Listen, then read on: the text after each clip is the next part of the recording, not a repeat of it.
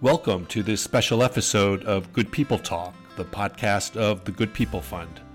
Our guest is Naomi Eisenberger, co founder and executive director, who, in conversation, addresses GPF's response to the coronavirus pandemic, its short and long term effects on GPF and its community of grantees, and emergency initiatives addressing myriad needs in the field. I'm Glenn Rosenkrantz, and I invite you to visit goodpeoplefund.org or the Good People Fund's Facebook page for more information. But for now, here's our conversation with Naomi. Naomi Eisenberger, thank you for joining your organization's own podcast, Good People Talk. First time that you're a guest on your own podcast series. it had to happen eventually. How are you doing? How are you coping? Well, Glenn, I have to say that in the many decades that I have been on this earth, I don't think anything compares to what we have all been living through over the last um, seven to eight weeks. I have been through doing this work through tsunamis, through intifadas in Israel, through all kinds of disasters, and nothing compares to what we're seeing now. It's a privilege on one hand to be able to sit in this seat and to try to make some good come out of what is so overwhelmingly bad. By four o'clock in the afternoon, I put my hands over my ears and say, No more. I've got to stop for the time being. The stories are so distressing. You wonder is, is there a limit to the tragedy that surrounds us? And I'm sorry to say that there really isn't. You and I were talking earlier today. We mentioned that classic starfish story that we all know, the moral of which is we can't save the world, but we can make small changes along the way that add up to greater impact. And I thought that that would be a really good place to start because the starfish story now and that moral is even more relevant. Within a few weeks of dealing with this, it suddenly hit me that if there was anything that the Good People Fund was made for, it circumstances like this, although none of us ever envisioned this happening, our ability to act nimbly and our focus on you know our, our tagline which is you know small actions huge impacts could not be any more significant but there is no one, there is no organization, there is no funder who can resolve the issues that we're now facing and what what we're going to face yet down the road. We're in a great place. You know just as we look for um, organizations doing work quietly and below the radar we're now working to help individuals. People don't realize that a bar of soap today is life-saving Sure. It isn't just about hygiene, it can be life saving today. So we're really in our element here. Yeah, I know that there have been a number of new initiatives over the even over the last day, uh, not to mention the last several weeks, that you couldn't have imagined even several months ago.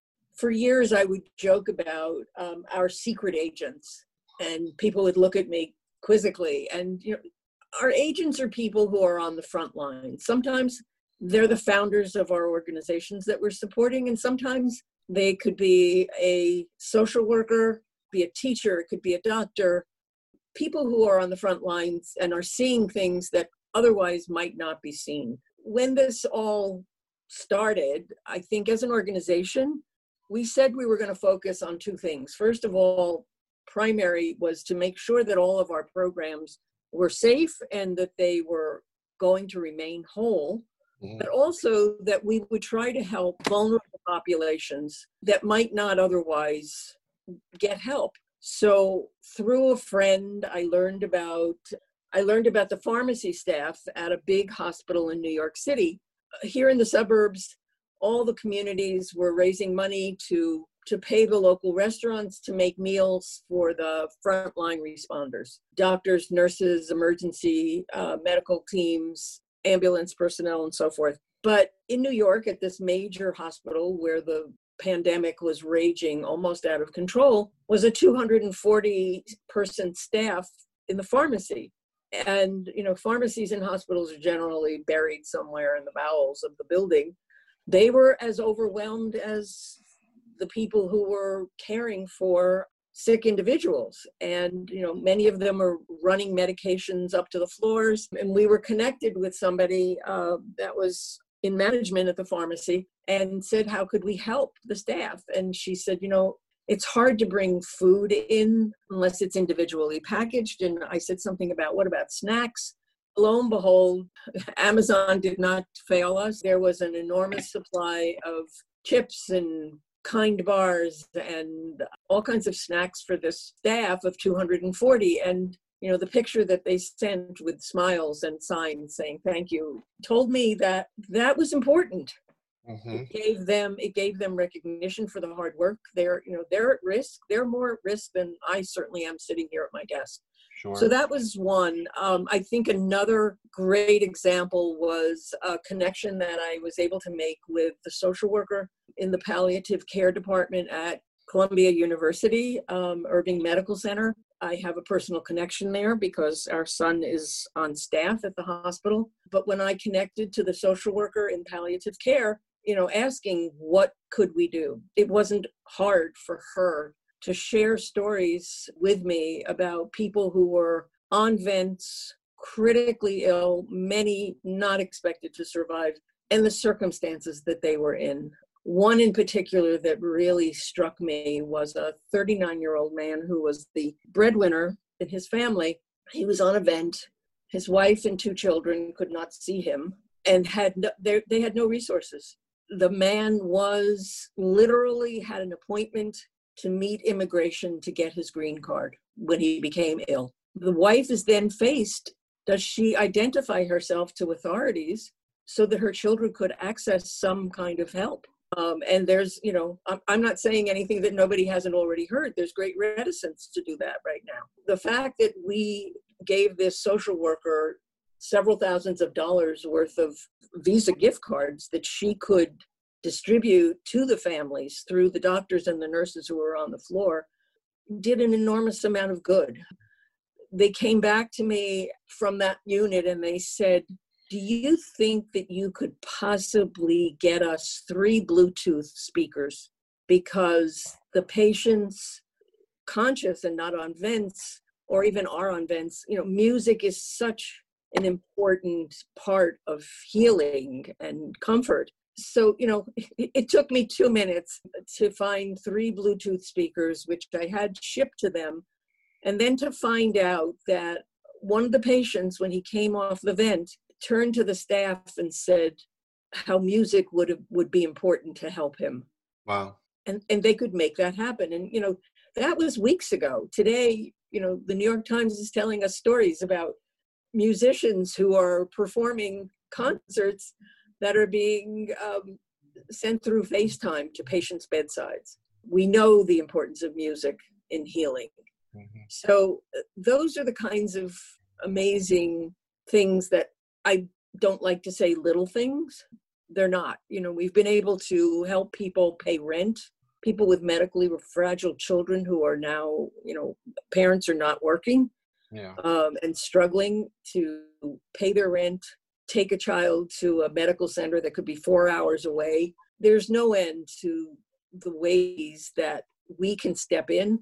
I think one of the best stories that I, one of the ones that I truly love is Giselle Fetterman, who is the founder of For Good Pittsburgh, which is a new grantee of ours. She's working with a very poor population in Braddock, Pennsylvania.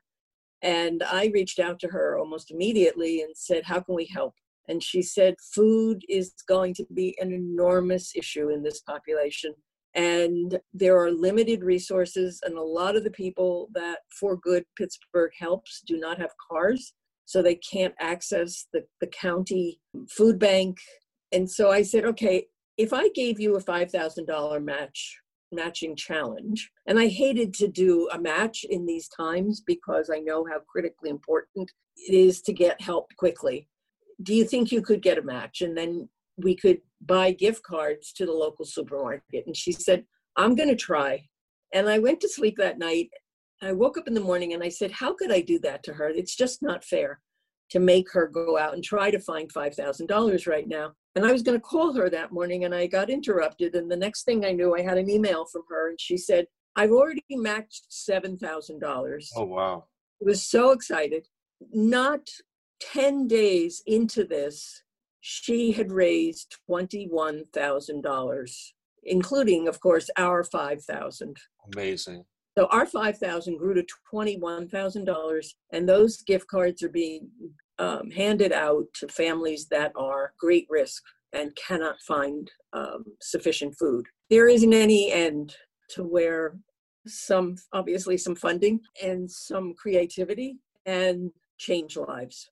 There's a, a news clip that we can post to our Facebook or podcast website page that showed Giselle handing out those gift cards that the Good People Fund helped to supply. And she was walking up to a car of somebody mm. needed one and giselle was in her you know she was keeping physically distant and she was in her mask and the person in the car was wearing gloves as he or she took the card and what struck me was that despite all of the distancing and all of those precautions that we're all taking that somehow seemed to be separating us that was a real moment of human connection despite all of those coverings and all of that distance and such. And everything that you described, Naomi, is cutting through this new reality of how we're walking around every day. All of these initiatives uplifting the humanity that is so important to maintain.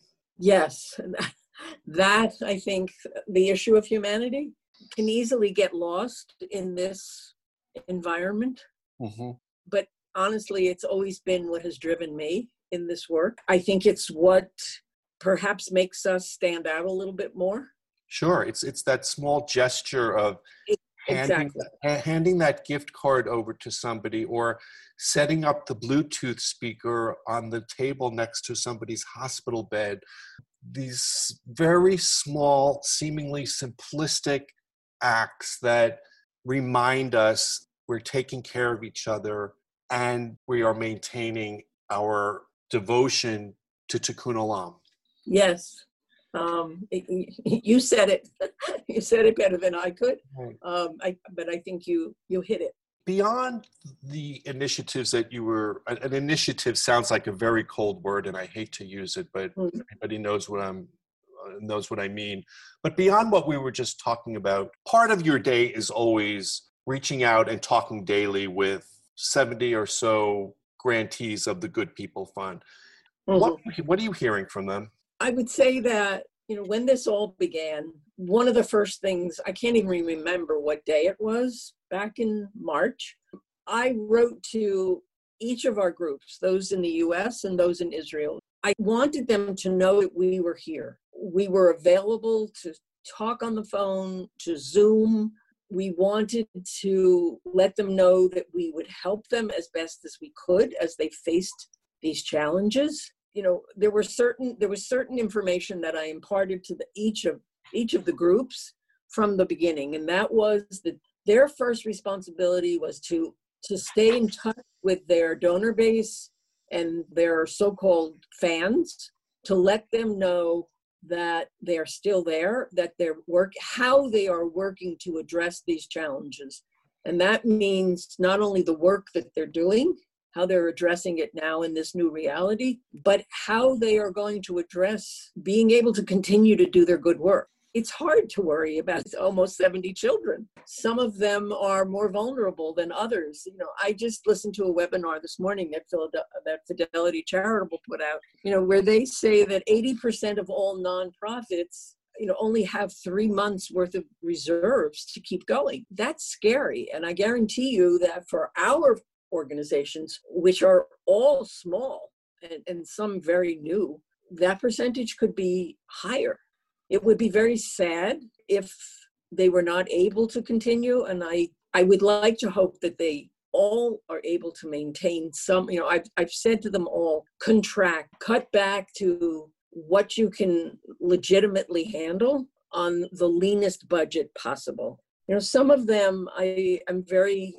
i'm happy to say were in touch right away and uh, we were able to step in and we were able to make some of our grants larger this year than we've had in the past. You know, the one that comes to mind where I feel like we've helped a lot, Ani Shlishi in Tel Aviv, which is the program that helps kids at risk, and the laboratory for doing this are secondhand clothing stores. Right. David Baskin and Ilan Kadar are the founders. You know, we've been involved with their work from almost day one. It's wonderful that they have these secondhand clothing stores, one in Tel Aviv and one in Rishon LeZion. Those stores have been responsible for uh, making up tremendous percentage of their budget. And then they're faced with the stores having to close as Israel shut down. Right. And then what do they do? I first sat with David almost immediately and you know advised him that perhaps talking to the landlords would be helpful that you're you know be proactive before april 1st comes. Talk to the landlord say look you know what's happening. Can i pay half the rent for april? And then amortize the rest over the rest of the year because they believe that you know things will revert back. I'm not going to say to normal because i don't think we know what normal is anymore you know, lo and behold, Israel opened up today. I'm sure that those stores are going to start to open. Their primary concern was to be able to stay in touch with all of the youth that they are helping because these are kids who have been abandoned their whole lives. And so they worked very hard through Zoom and other means to stay in touch with all of the kids and give them the support that they needed until the time came for them to come back together again. I mean, the kids who are part of the program earn money in the stores. And that money they were no longer making. I had a conversation with spirit club in maryland which is a wonderful organization started by jared seiner who the idea is to provide people who are disabled with exercise classes. How many people have gone to the gym? Nobody. Right. so this is a program that is totally reliant upon in-class exercise classes and so they needed to pivot almost instantly to online classes. And what are they facing? Well, they were facing two issues. Number one, they had about 50 people who were part of the program who did not have a tablet where they could partake of the classes. There's an Amazon Fire tablet for $49.99. As soon as they assured me that all of these people had internet access at home, we made it possible for them to purchase 50 of those tablets we fund their scholarships for people who cannot afford the program. Um, and when other funders stepped away because they believed that exercise classes for disabled people was not as important as providing food for hungry people. Mm. You know, and as I wrote yesterday or last week, disabled people are at a greater disadvantage than the rest of us. We were able to up our funding to scholarships. It's almost a microcosm, if you will, of some of the challenges that are facing smaller nonprofit organizations in general, everything from survival, actual survival on the one hand, to a readjustment, a repivoting to address needs within their realms that are emerging right now. I don't think that there's anyone in the nonprofit world who is not going to have to figure out very quickly what they're going to look like post this pandemic. And that's part of the challenge. And we are part of that. Right, the good people. We, we ourselves have to think long and hard about what we're going to look like. I don't know. I have no idea what's going to happen at the end of this calendar year, which is, you know, has become the time when people donate. How many donors are not going to be able to donate? How many large donors are feeling the impact of the economics of this. What's good about us, if we have to contract, it means that we take on fewer programs. We're nimble also in that we're a small staff. Right. You know, I'm the only full-time employee. Um, we have a wonderful administrator, Andrea Good, and we have you, Glenn, who helps put us out there. In that respect, we're in a good place. You know, my office is in my home and the rent is really cheap. You know, I've always, almost always, at least as long as I've been in this, in the nonprofit world, I have always worked from home. This was not a big adjustment for right. me. The transition uh, wasn't. The, tra- the transition was there was no transition. The computer and the phone and the iPad are an integral have always been an integral part of my workday. What's been harder is putting limits on the workday. tomorrow or a week from today or in two weeks, we're going to have a lot more stories to tell about how Good People Fund grantees are adjusting, redefining, and surviving, as well as initiatives that the Good People Fund is responding to in that people to people way that you described earlier? I know that things are going to evolve in the coming weeks, and I can already see things that are happening that um, may very well direct us in our work going down the road. I think if there's anything that we do know it's this point at this point, it's that change is coming. And I appreciate this opportunity to talk to our our community and let them know exactly what's going on here. Naomi, thanks for your time today. You're all right. Take care. Bye bye. Bye bye.